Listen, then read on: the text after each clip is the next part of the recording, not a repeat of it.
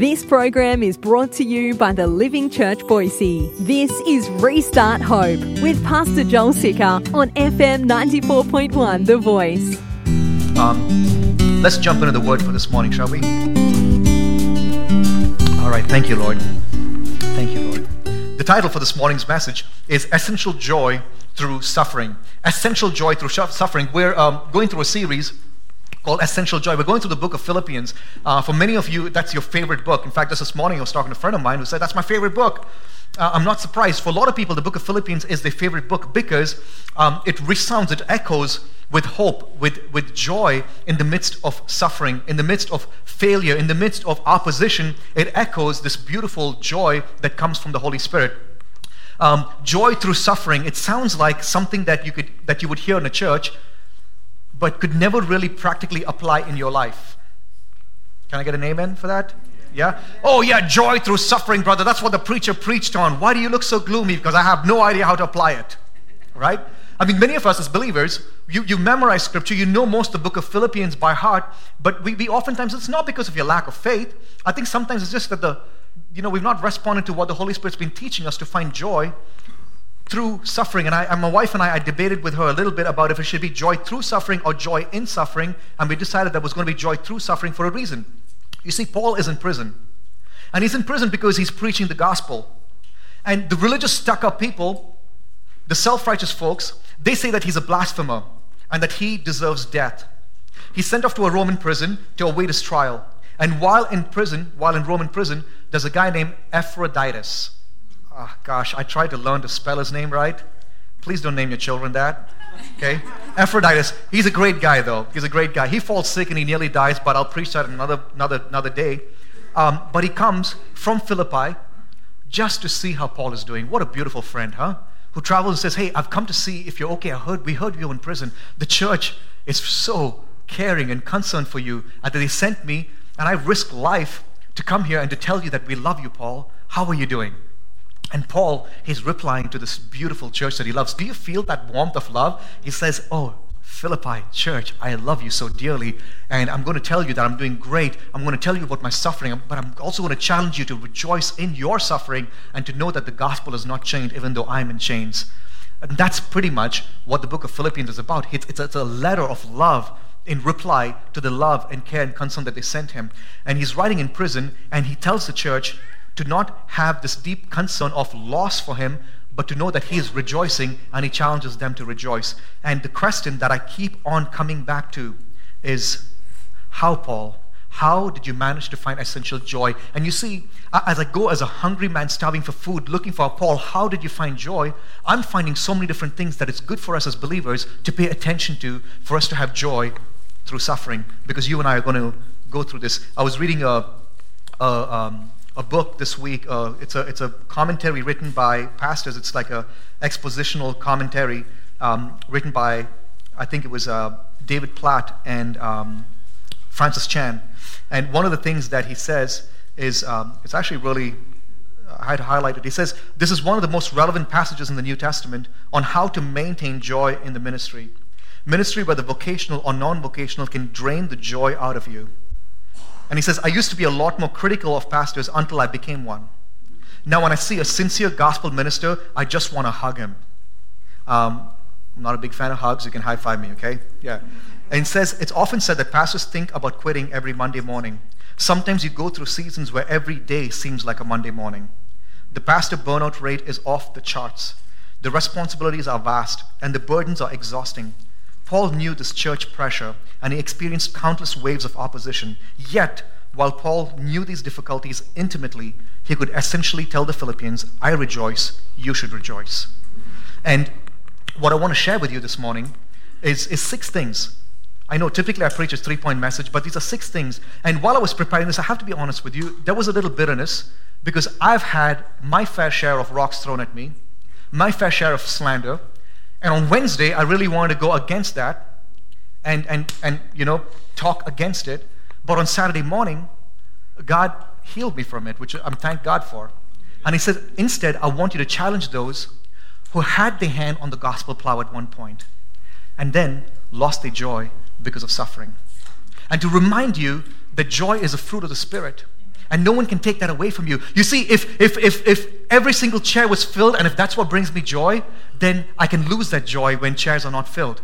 If people applaud me and that's where my joy comes from, then they have all the right to take away the joy when they leave. But if my joy comes from the Holy Ghost, if my joy comes from Jesus, if my joy comes from the gospel, then no man can take that away from me, because that's a joy that the world cannot give and the world cannot take away. And maybe you're sitting here and you're asking yourself, how can I be joyful in the midst of suffering? How do I manage to get through and still have joy while suffering? How can I stay focused on the task ahead of me for the kingdom of God when those that should be working alongside me have toned me down? How do I get through when at one point I found joy when people were screaming, Hosanna, Hosanna, Hosanna, and 3 days later, the resounding echoes of crucify, crucify, crucify is all I hear? How do I find joy in the midst of suffering?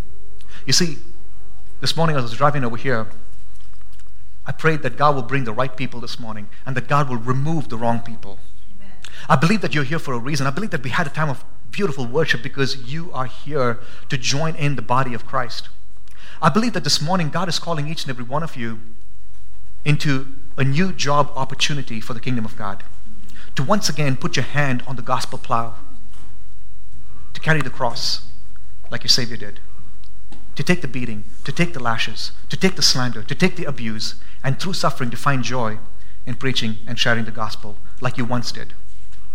6 things, like I said, that Paul is going to remind us of to find joy in the midst of our suffering. But before that, Peter, he also writes of this. He says in 1 Peter chapter 1, verse 6, he says, "In this you rejoice, though now for a little while, if necessary, you have been grieved by various trials." I know that sitting in these chairs over here are some of you that have been grieved by various trials for the sake of Christ.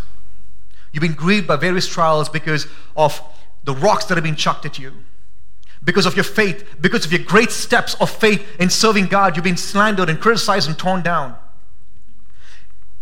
If necessary, you've been grieved by various trials. It says, so that the tested genuineness of your faith, more precious than gold that perishes though it's tested by fire, may be found to result in praise and glory and honor at the revelation of Jesus Christ. I want you to know, before I get into the 6 things, that when gold is put through fire, it doesn't come out as wood. When gold is put through fire, it doesn't come out as bronze either. It comes out as purified gold, because the bronze is burnt away, the silver is burnt away, the iron is burnt away. When gold is put in the fire, it comes out as refined gold. Don't you let suffering take you away from the reality that God is only using suffering to purify you, to make you into the person that He's called you to be, to share in His suffering so that you can experience the amazing glory that's set ahead of us. I'm excited for this. So 6 things, if you're ready, you might want to write this down. First of all, Paul's going to say your suffering can be used to advance the gospel. Now, I know that some of you guys, while you're writing that down, you don't like talking about suffering. You're like, I just want to close my eyes to it. I want to close my ears to it. But we're living in a world that is suffering right now. America has had it easy for many, many, many years compared to other nations, compared to where I come from.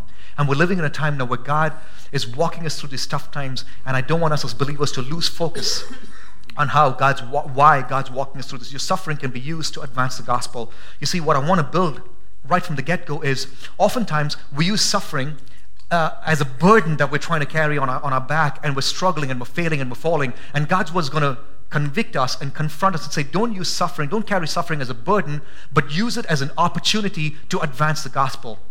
You see, suffering, it's like, I like using the picture of essential oils, and sometimes you need a dropper for it.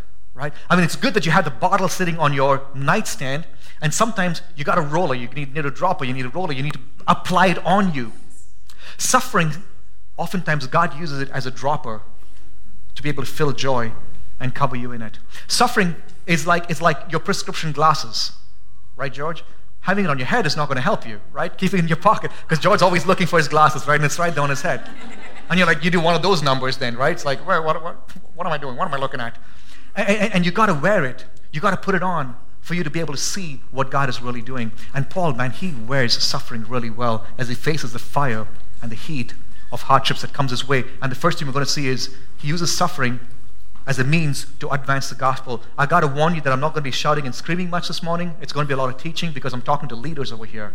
I'm talking to leaders who are going to be making leaders, who are disciple makers over here. All right? So track with me. Verse 12. Philippians chapter 1, he says, I want you to know, brothers, that what has happened to me has really served to advance the gospel.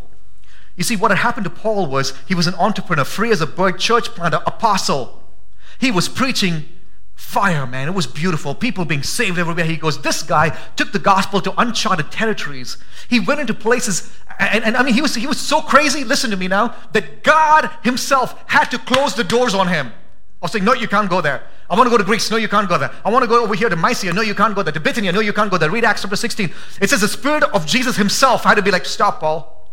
I know the righteous steps of the man is guarded by the Lord, but even the stops of the man is guarded by the Lord. And God's like, Paul, you're doing, come on, settle down. In fact, God puts him in prison because God's like, dude, you got to write the Bible, dude.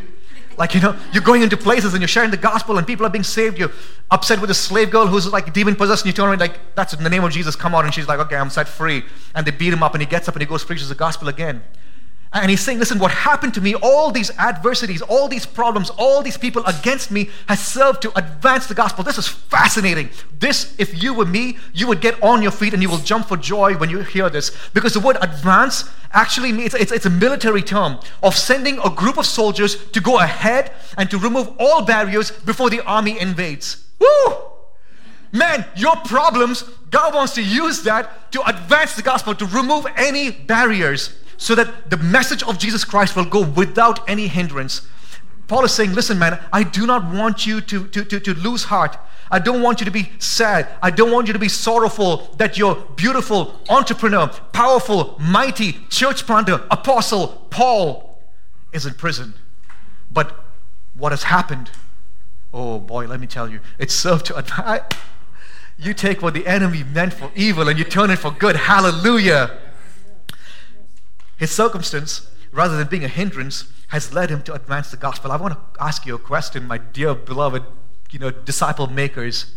What has stopped you from opening your mouth and proclaiming the truth of who Jesus is?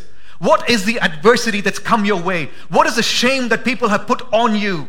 What is the prison that you're living in that has stopped you from sharing the beautiful truth of Jesus Christ? Is it your own stupidity? That you're telling yourself that you're foolish? Is it your own sinful patterns that stop you from saying, I am not worthy to preach the gospel? If only this morning the Holy Spirit will tell you, I want you to know, brothers, what's really happened is help me advance the gospel, because the gospel is not about you.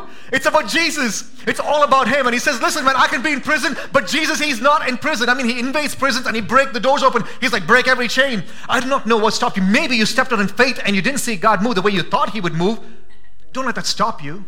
Maybe you've been praying for healing and God still hasn't healed you. Don't let that stop you. In fact, let God use that. Say, God, how would you use that to advance the gospel? Because my battle is not against flesh and blood. My battle is against Satan himself and his dark forces that are coming against me. And then, look at this verse. He says, so that, oh my God, Paul, this is going to be great to high five him in heaven, man. I'll tell you this. So that it has become known throughout the whole imperial guard. That's some of your versions with the Praetorium.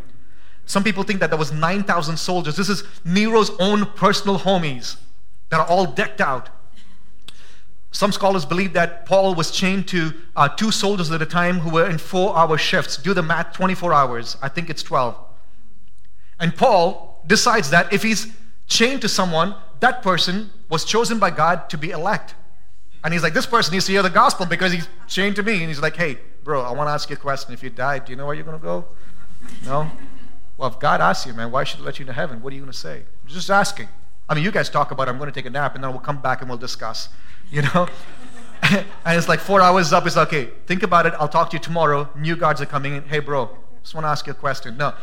The whole imperial guard has heard the gospel. And it says, so it's become known throughout the whole imperial guard and to all the rest that my imprisonment is for Christ.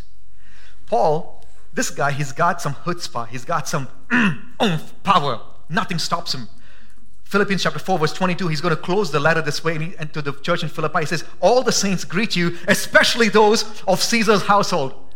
Check this out, man. Check this out. Is it on the screen? Yeah. All the saints greet you. I told you 2 weeks ago that when you are blood-bought, when you give your life to Jesus, you become a saint. That's all the time we have for today, but we would like to hear from you. Our address is PO Box 2014 Eagle, Idaho 83616. You can also listen to this message and more on the Living Church Boise app, available in your app store.